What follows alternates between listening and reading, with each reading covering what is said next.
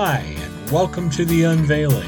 I'm Tim, one of the hosts, and along with Ajai and Mark, we are three guys discussing the one true gospel. We hope you're encouraged by this episode. Let's dive right in. Welcome, or welcome back to The Unveiling. This is episode 59, and today is going to be part four. We're going to go ahead and pick back up on the Galatians series that we got out of for a couple of weeks. Uh, and unlike the last couple of weeks, all of us are here today. Ajai, welcome back. Thank you. Good to see you both. So, Ajai has been traveling, as we've said, and uh, we're glad to have him back, despite anything you may hear on those episodes where you, when you were gone, Ajai. We're we're really happy to have you back. Yes, we are. So we are going to, like I said, pick back up in Galatians, and for those of you who want to follow along in your Bibles or whatnot, we are going to start in Galatians, uh, pick back up in Galatians three, at the fifteenth verse. But before we start that, Mark, you said you wanted to clarify something from our last Galatian episode three weeks ago. Sure. Uh, before I do, though, I just wanted to say uh, Tim and I just had a private con- conversation before we went on the air, and I was just sharing how I've always loved Galatians. But as the three of us have gotten in deeper to it this time, I am just blown away by this book. And that's probably why it's taking us a little longer to go through it. We're savoring it, but don't worry, our children will carry on if, we, if we don't live long enough to finish the book. But so, but what a wonderful book it is. And, and since it's been a few weeks with Ajai traveling since we've been in it, I just wanted to kind of refresh all of our memories as to the context of this book quickly. So the Apostle Paul had gone on his what most historians believe was his first missionary voyage to uh, Asia Minor. And he had gone to the province of Galatia and planted many brand new churches there. He had gone, he had preached the gospel, uh, faith alone. Through, by grace alone, through faith alone, in Christ alone. And as the people in Galatia believed this gospel, the Holy Spirit came on them they saw signs and miracles and they came to Christ simply by faith and belief. They trusted in Christ. So so he went Paul went back continuing his missionary journey and much to his chagrin while he was gone uh, Judaizers had came in. These were Jewish Christians who uh, who were Christians. They put their faith in Christ, but it was not in Christ alone. They believed that a higher form of Christianity was adding the Mosaic law, all the Jewish rituals. And they came in and were trying to, as Paul described it, pervert the gospel, which is all Jesus, first to last. And and you can imagine how that uh, really upset him. He he viewed them as his children, and and he tells us in Galatians 3 4, something that really hit me as I studied. He says, Have you experienced so much in vain if it really was in vain? And the reason he said that was these Galatians had been persecuted for their belief in the one true gospel. So Paul came in, preached Christ, they believed the Spirit fell on them, did miracles and wonders among them, and they were so in love with Jesus and his through his pure, true gospel that they they were persecuted for it and were willing to suffer for it. Now here's these same people who have suffered for the one true gospel turning back to the law, trying to add that in. And as as uh, later on, I believe it was Peter says, it was like dogs returning to their vomit, like pigs that had been washed going back and wallowing in the mud. And he was incredulous and said, What are you doing? So I guess we can just kind of pick it up from there, Tim. All right, Mark, thank you very much. And I will do a little bit of reading here. The first piece that I'm going to do is verse 15 through 20 and I am using the NIV for readability. Brothers and sisters, let me take an example from everyday life. Just as no one can set aside or add to a human covenant that has been duly established, so it is in this case. The promises were spoken to Abraham and to his seed. Scripture does not say, and to seeds, meaning many people, but and to your seed, meaning one person, who is Christ. What I mean is this the law, introduced 430 years later, does not set aside the covenant previously established by God and thus do away with the promises. For if the inheritance depends on the law, then it no longer depends on the promise, but God in His grace gave it to Abraham through a promise. Why, then, was the law given at all? It was added because of transgressions until the seed to whom the promise referred had come. The law was given through angels and entrusted to a mediator. A mediator, however, implies more than one party, but God is one. Is the law therefore opposed to the promises of God? Absolutely not.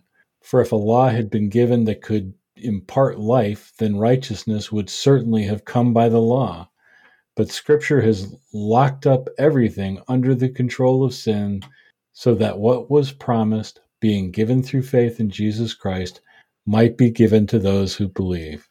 So he starts this whole thing off with an everyday example that the people there would understand because back then covenants were very important to tradition and, and, and law in the world, and uh, they would understand what he was saying. I don't I don't know that we understand it to the le- that level today. Yeah, I think you're right. Although we might be able to equate it to contracts and things like that, although they're not exactly the same. I would think that's about the closest we have here, although marriage is a covenant as well. Okay. And I would see that in those in in that first part of that reading that uh, Paul argues that the law was added later uh, as a temporary measure to restrain sin and prepare the way for Christ. I am having trouble tripping over my tongue tonight. So the law was given basically to show us our sin. We had to have something to measure it against. So the law came to show us the sin by giving us a measurement uh, or a standard by which to hold our behavior to. Yeah. So, you know, there are several truths here in this short passage. You know, the Bible says, you know, you will know the truth and the truth will set you free. There are so many truths here, you know, that are, that are, you know, liberating truths, if you would. So here we see um, Paul is talking about a promise here, right? I think before we go into the contrast here, again, this whole Galatians, this whole chapter is about contrast. He is constantly contrasting law and faith. He's contrasting the new covenant and the old covenant. And here is contrasting the promise and the law. In verse 16, he talks about uh, God gave his promises, right? Not to the seeds, but to seed who is Christ. And then in verse 18, it says, you know, verse God gave to Abraham by promise. So I think it behooves us to stop a little bit and uh, first understand what the promise is here, right? You know, what is that God promised? So that was in the previous verse, in the uh, we read in the last chapter. Uh, sorry, in the last uh, we went through in the last episode. In verse 14, it says, "The blessing of Abraham might come upon the Gentiles in Christ Jesus, that we might receive the promise of the Spirit through faith. So, the promise that he's talking about is a promise of the Holy Spirit, right? When we receive the Holy Spirit, you know, Holy Spirit comes in us, and Holy Spirit puts us in Christ, and the Christ Himself comes into us, and everything that belongs to Christ belongs to us. So, here again, in the context, of promise we are talking about is the Holy Spirit. Again, I think it's important to stop and understand how do people receive Holy Spirit the most beautiful thing about the gospel is, you know, uh, Mark, you already mentioned two times in your uh, intro that how we receive the Holy Spirit. When we simply believe the gospel, we receive the Holy Spirit. The beauty is we don't have to explicitly ask the for the Holy Spirit as a second step. You know, when the gospel is preached, when we believe the gospel, we receive the Holy Spirit. And it is there in Acts chapter 10 as well. You know, this is important to understand again. Uh, I want to quickly read that one in Acts chapter 10, when Peter, this is the first time Peter is preaching the gospel to the Gentiles. And in verse 43, you know, after he talks about Lord Jesus Christ and how we went about doing good, and then he talks about the death, burial, and resurrection. And uh, then he comes to verse 43. It says, To him all the prophets witness that through his name, whoever believes in him will receive the remission of sins. Again, the remission of sins means forgiveness of sins. It says, He simply said, You know, whoever believes in him and in, through his name will receive the forgiveness of sins. While Peter still spoke these words, the Holy Spirit fell on them. So, again, the same thing we are seeing here in Galatians chapter 3. The promise that God made to Abraham is a justification by faith. When people believe the gospel and they are justified by faith, they will receive the Holy Spirit, the promise of Holy Spirit. So that is the backdrop of this. And now we are coming to verse 15. And I'm going to stop in a little bit before I go longer, but I just wanted to uh, uh, point out a few contrasts here, right? So here he's saying, he's talking about a covenant, right? You know, he's contrasting the covenant. Even though if it's a man's covenant, you know, once it is confirmed, no one changes it, annuls it, or adds to it. So you cannot add to it or you cannot take away from it. Once a covenant is made, that's it. So even if it's a man's covenant, if it is like that, how much more the God's covenant, right? Then he talks about the contrast here is what God made to Abraham is a covenant. And then he immediately turns and calls it a promise. You know, God simply promised Abraham 400 years before, and nobody can change it. You know, there's the first point is making. And the second contrast he's making is, is a contrast between the promise and the law. It's interesting, you know, he's uh, using different words. To the God, what God made to Abraham, he calls it a promise and a covenant.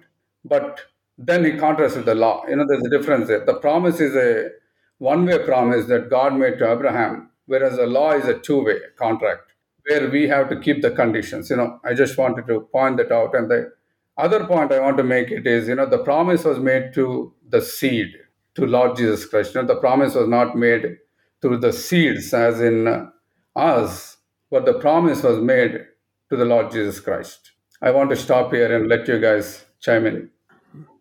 Yeah, I love this section of chapter three here because Paul really brings to the forefront a couple things. One is that he's correcting Israel's understanding of why the law was given in the first place. It was given to bring men to Christ, not to become a religion, not a means of gaining sal- salvation or blessing or sanctification or anything else. Um, so he, you know, this had to be very revolutionary to them hearing these words telling them that the pursuit they've been on their entire lives, that all their forefathers going back for centuries have been in pursuit of was a misunderstanding. They had not understood the reason why it was given. And they knew that the promise was given to Abraham, but they didn't understand that either. And Paul's clearing that up now as well that the law didn't supersede that promise. And it's still by faith because Abraham believed and it was credit to him as faith. So I love the fact that he's redefining some of these things for the Jewish nation. Um, and then the other thing I love is that he sets a chronology up here. Uh, we tend to think in this modern age that the covenant of grace is the new covenant, and it is a covenant of grace, but it's not the first announcement of that covenant. He tells us that first announcement was by promise to Abraham. And, and theologians actually call that the covenant of grace. So you've got the covenant of grace, which is a promise to Abraham. You've got the old covenant, which was the law given only to bring people to that promise. And then you have the new covenant, which was the fulfillment of the promise. Christ came and accomplished that. So I love that chronology that promise, law to bring you to the promise, Christ came and enacted and fulfilled the promise. And what's even cooler is that the entire Bible is filled with the gospel.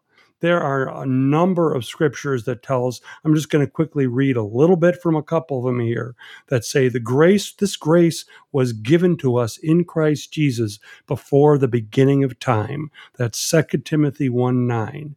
Titus 1 says that the gospel, he said, God who does not lie promised before the beginning of time.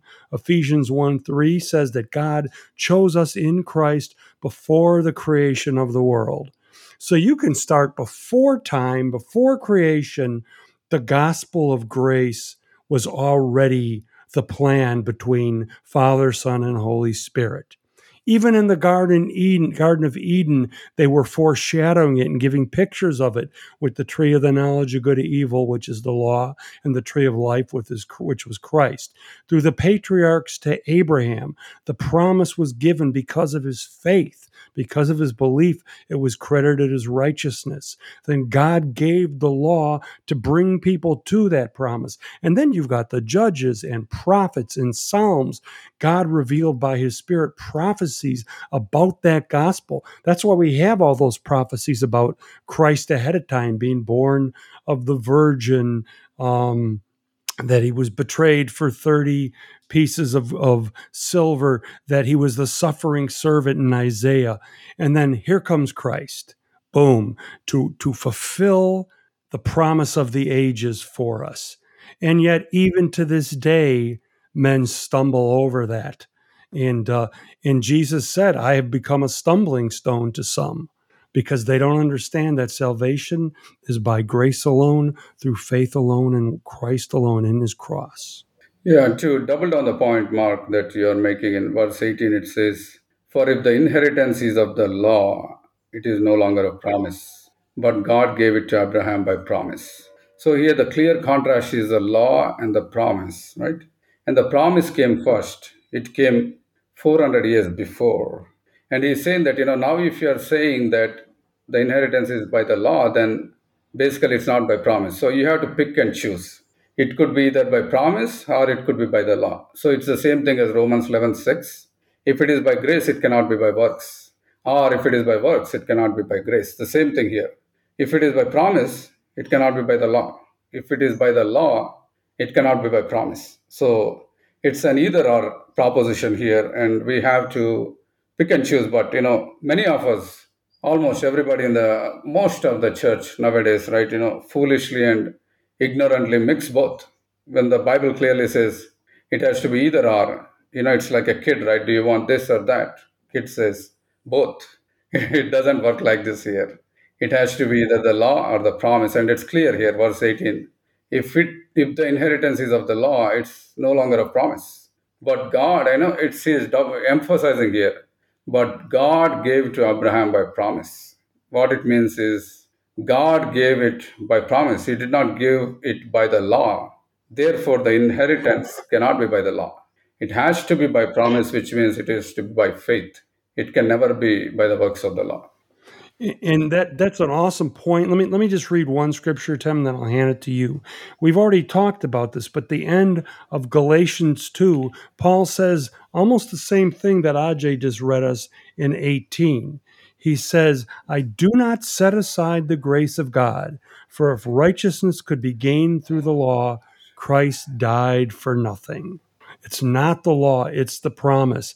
And it's not a benign, neutral, innocuous thing to add the law to the gospel.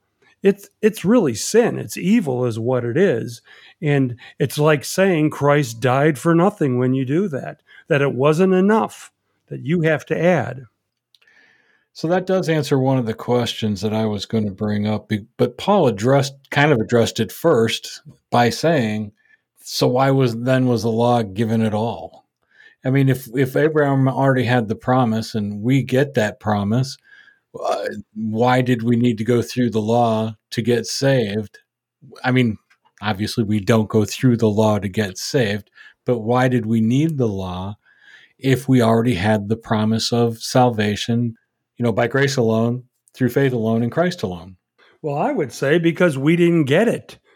People still don't get it nowadays. It was given to help us to understand and see. The Jews missed the promise. that it was by faith it would be credited to them as righteousness. So the law was given, and they missed that too, and started to make a religion out of it. That's that's just a supposition I would make that I think's uh, pretty well supported. What do you think, Ajai? Yeah, I, I, agree, Mark, and I also I think it's important to clarify because the verse here uh, says, you know, what was the purpose of the law? Then in verse 19, it was added because of transgressions. But again, I think many take it and say, oh yeah, law is given, you know, to kind of uh, suppress our sin, right? You know, oh the society is so bad, you know, without the laws, you know, we'll just go uh, crazy and start sinning like crazy, and that's why uh, the law is given to suppress sin in the society and among the people until faith came. I think that's how some people preach it, but it's actually the opposite. In fact, law is given. If you read uh, Romans chapter five, verse twenty.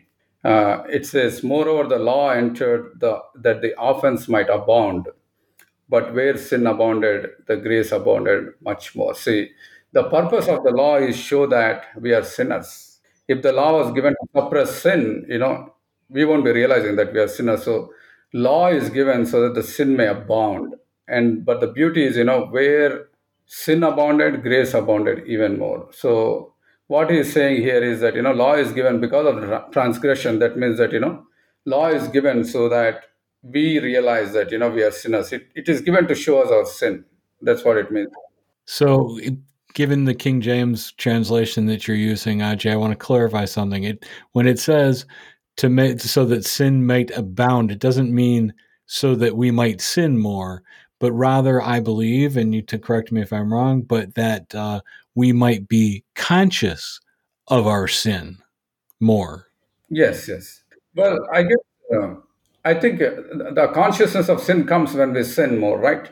So in Romans chapter uh, 7, the more you try to be good, the worse it became. So I think per, at a personal level, when we attempt to keep the law, the more we attempt, the more we fail. So we are actually sinning more in our life until we come to a point when we realize that, oh my God, I can't do it on my own. It's not in theory, but in practice also. Anyone who tries to keep the law will end up sinning more. I, you know, it's funny because I, I listen to that and I, I think I understand what you're saying, but I keep asking myself, why did I need the law to sin more? I was doing pretty good at sinning on my own before I came to Christ. Well, I think Paul gives us a really good answer in another place when he tells us that before the law came, sin was still in the world, but it wasn't charged to anyone's account. So people sinned, but once God gave the law and said, Thou shalt not, now sin became a bigger deal. And the way Paul puts it is the law was given that sin might become utterly sinful. Yeah. We, we, we would be convicted and condemned by that law to see sin as a terrible, terrible thing, and that we are in desperate need as a, uh, of a savior. Yeah, yeah, Tim, you made a point. You know, I already knew I was a sinner. What's the point of the law? But that's not the case with everyone. Many people think they are pretty good. In fact, if you look at uh, other uh, religions, world religions, like a billion population, they believe man is basically good. Just the other day, you know, I was driving in the car, and the driver uh, just in the conversation mentioned that uh, 70% of people are good. So the assumption in many of the religions is that human beings are basically good, and the environment and the situations they go through make them bad. So those kind of people definitely need the law. In fact, you know, the Bible says the law is in their conscience because it's not that the Gentiles have the law of Moses or they're cared to read the Ten Commandments, but the law is in their conscience and written in their heart. So anyone who tries to the, keep the perfect law of God that is written in their conscience, they realize that you know they are falling short. They realize that you know they are sinners and they can never be good. One word I don't like, Ajai, is the word bad. That man is bad it's it's a very su- subjective word. I think the point is that all men sin. If you've sinned even once, you are condemned by the law. And that's the point when people say, no, mankind is not a sinner. That, you know, we all have bad days. We have bad hair days. We have days we lose our temper. Um, that's a very relativistic word that that they use incorrectly. We're not to, we're not trying to tell somebody who's not a believer you're bad, you're bad, you're bad. What we're saying is you've got a sin problem, just like I do, just like all people through history do, and that's the point. That it's not just a little thing; that the law is showing that that's a fatal thing. I think that idea that uh, most people are good comes from a wish inside that says, I want to be good. Yeah. And our fear that we aren't good and that, you know, we're, so we're kind of depending on God grading on a curve somehow. Right.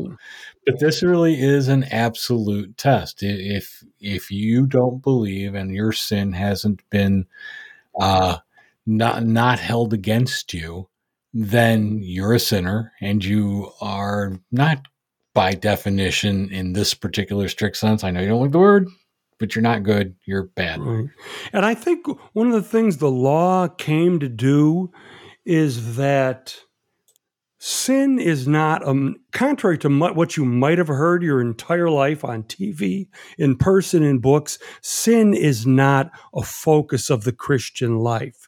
It's the context that the gospel is poured into. That's why it's important that the law came to show us our need for a savior. If I'm good, if I never sin, I don't need someone to die for me because I'm doing just fine, right? Right. So right there just shows another need for the law that we need that. Yeah, that's a great point, Mark. You know, it's the purpose of the law is not to say you're bad, you're bad, you're bad, you can't do anything. You know, that's not the goal. The goal is to show them the need for Christ. No matter what you do, you know, you cannot be what God made you to be. The Bible says all have sinned and fallen short of the glory of God. God created us for his glory. So no matter how much you try, you cannot reach the glory that God created us for. And the only way is the Lord Jesus Christ. And he came the gospel is about you know in uh, there's a beautiful scripture in titus. You know jesus came to us the gospel is preached to us so that we can share in the glory of our lord jesus christ. And even in um, uh, john chapter 17 lord jesus christ prays that you know that they may have the same glory that i had with you when i was with you. So the gospel is all about you know having this glory sharing partaking of the glory of our lord jesus christ. And we can never attain to that glory by our works so the sooner we realize, the better for us. Sure. And and the key to remember with the gospel and what churches should be preaching is we don't bring up sin so that you'll sin less. We bring up sin so that you'll see your need for a savior. That's what the purpose of the law is. And if the church is going to talk about sin, that should be the purpose. Not not to try to help you stop sinning, which seems a lot of pastors nowadays have become motivational speakers to teach you, to encourage you, to cheerleader, to guilt you into stopping your sin. Now, the only reason sin is there is to bring you to Christ. It's why the law came to show you your need. And that's what the gospel should be that someone loves you so much they died for you to take care of the same problem that has been a fatal problem in mankind from the beginning a necessary problem, but it's still a fatal one. And I know I've I've shared this quote before, but it's one of my favorite, and it's Matthew Henry, the famous Bible commentarian from the early 1700s. He said that the old covenant prophet cries out to show people their sin. The new covenant prophet cries out to show people their savior. And that's a world of dis- difference right there. And the latter was the plan from the beginning, well, from before the beginning of time, but announced to Abraham. And then the law meant to bring people to that knowledge that they needed a Savior. And then Christ came to die and fulfill it. Yeah, that's an excellent point, uh, Mark. You know, sometimes in our gospel preaching is like as if we're trying to get people to stop sinning for example, you know, if someone is drinking or whatever, right, or taking drugs, you go after them to go after them as if the goal is to get them to stop uh, that uh, sin, whatever they're doing, stop taking drugs. That's the end goal, you know, whether they have Christ or not, as if it doesn't matter. But that's an excellent point. You know, the point is not stopping sinning, but to bringing people to Christ. Amen. So why don't we see if we can move forward a little bit and finish off the, at least this chapter, Mark? We, like you said, we don't want our children finishing this series. so picking back up at uh, verse twenty-three, before the coming of this faith, we were held in custody under the law, locked up until the faith that was to come would be revealed. So the law was our guardian until Christ came that we might be justified by faith. Now that this faith has come, we are no longer under a guardian. So in Christ Jesus, you are all children of God through faith. For all of you who were baptized into Christ have, have clothed yourself with Christ. There is neither Jew nor Gentile, neither slave nor free, nor is there male and female, for you are all one in Jesus Christ. If you belong to Christ, then you are Abraham's seed and heirs according to the promise. So if you're if you're a Christian, I'm a Christian, it doesn't matter who who we are outside of that. We are all part of the body of Christ. We are brothers and sisters with Jesus Christ, and God is our Father. It's really, to me, the only answer to racism. We can't, we're never going to erase racism by more programs and further education. And Christ is the one that puts us even at the cross, makes us all brothers and sisters, no matter what our station in life. One of the one of the things I love about that you just read, Tim, uh, from Galatians three twenty three, it says that we were held in custody custody under the law, locked up until the faith that was to come would be revealed. So the law was our guardian until Christ came. So, those of you that are listening that perhaps may be still trying to add things to the gospel, until the until has come now. The faith that was to come has been revealed. Christ has come. So now the purpose of the law has been fulfilled in all who believe. It still exists for those that are unbelievers to draw them to Christ as well, just like it did us. But that word until is really big. The law was for us until we came to Christ. And then Paul even says it even clearer we are no longer under a guardian. That's awesome, uh, Mark. You know, here again, we talked about the purpose of the law many times, right? It is so clear here. If a way to say it in a single sentence or half a sentence, it says, The purpose of the law is to bring us to Christ so that we might be justified by faith. See, we are not, that's so clear here, right? You know, purpose of the law is to bring us to Christ. And again, we are not justified by the law so that, you know, we can have Christ, so that we might be justified by faith. So the moment we come to Jesus, the moment we see the need for the Savior, the law has done its part. It has no part beyond that.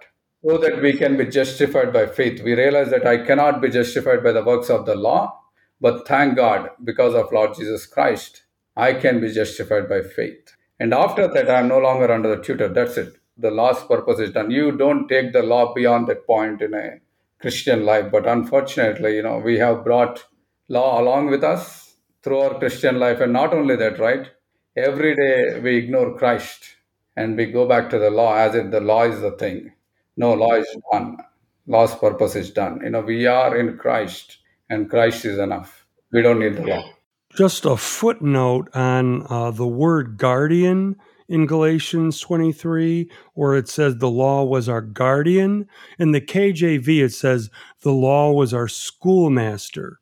But famed theologian R.C. Sproul, I heard him teach that the original Greek word for schoolmaster is better translated cruel taskmaster. So when we include the law with our faith in Christ, we're keeping ourselves under a cruel taskmaster. Which would you rather have, a cruel taskmaster or the one who said, Come to me, all you who are weary, and I will give you rest? Awesome point, Mark. Yeah, I have one uh, observation, a kind of a bigger observation, Tim. Is you know, here it says uh, uh, in verse 29, it says, you know, if you are Christ, then you are Abraham's seed and heirs according to promise.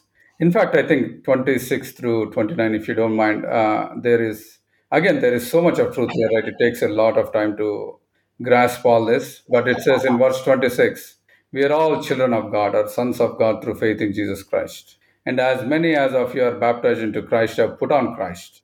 And there's no difference, Jew or Greek. There is no slave or free, male or female, for you are all one in Jesus Christ. And then it says, If you are Christ, then you are Abraham's seed, heirs according to promise. So if you go back up, right, you know, when we read, uh, we started in verse 15, and in verse 16 says, The promise was made not to us, not to the seeds, not to human beings, but the promise was made to Jesus Christ. That's what it says. The promise was made to seed and not the seeds. So it was made to Jesus Christ and not to us. Then how do we partake of the promise? The only way we can be partakers of the promise is if we are in Christ. That's what he is saying exactly, right? If you are Christ, only then you are Abraham's seed and heirs according to promise. In other words, without being in Christ, we cannot individually claim the promise of God because to begin with, it was not made to us. It was made to Lord Jesus Christ, and He fulfilled the law, and He removed our sins, and He received the promise.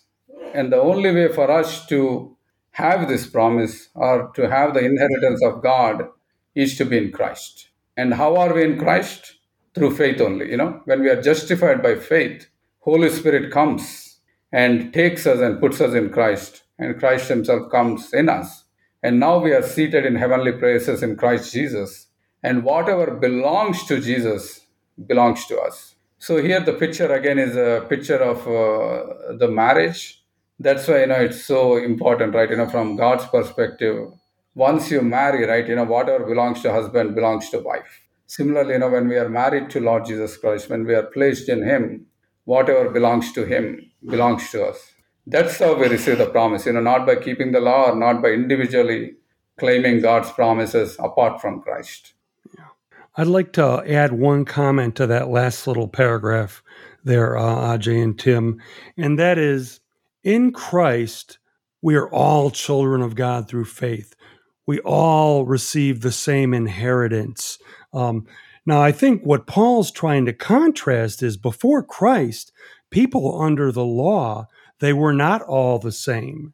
There was a, we're here where Paul says there's neither Jew nor Gentile under Christ.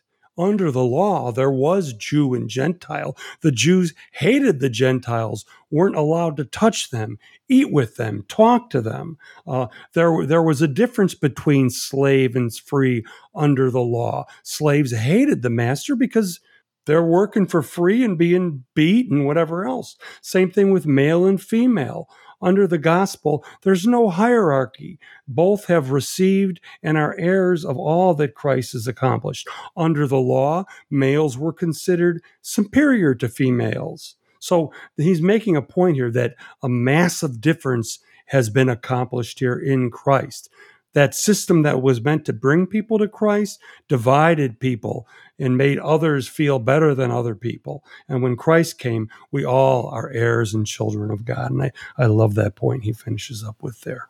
Yeah, very much. This is this is the one of the quintessential references to unity amongst the body, and that is we are all literally equal. Period. Yep. Doesn't matter our background, our skin color, or anything. Well, guys, it's uh, good to have Aj back, uh, but we do have to come to an end eventually tonight. It is heartening to see that we actually made it to the end of the third chapter. But uh, having said that, I want to give you guys an opportunity to do any summaries you might want to before we sign off. So, Aj, as our returning guest, would you like to start? Yeah, so uh, Tim, for me, I think the key phrase here and throughout the Romans is Abraham believed God and it was counted to him for righteousness. You know, that's how we are saved. We simply believe the gospel, then we become righteous.